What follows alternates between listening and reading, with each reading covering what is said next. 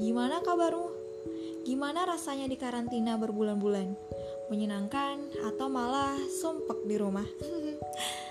Stres ya, cuma bisa memandang langit-langit kamar tanpa bisa menghirup lagi udara jalan.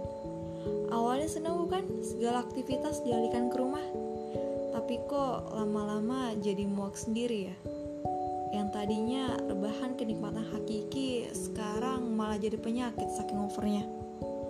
Sekarang mau ngapa-ngapain udah dibatasi. Mau hangout, social distancing. Mau mudik, PSBB. ya gimana lagi, rasanya udah kayak jadi tahanan kota.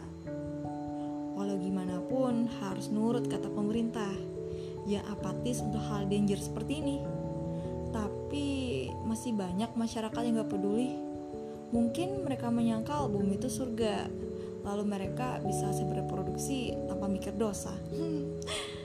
Kalian tahu, saat orang terkena penyakit, mereka akan cepat menyadarinya. Tapi saat orang terjadi kebodohan, ah, mereka akan tetap percaya diri.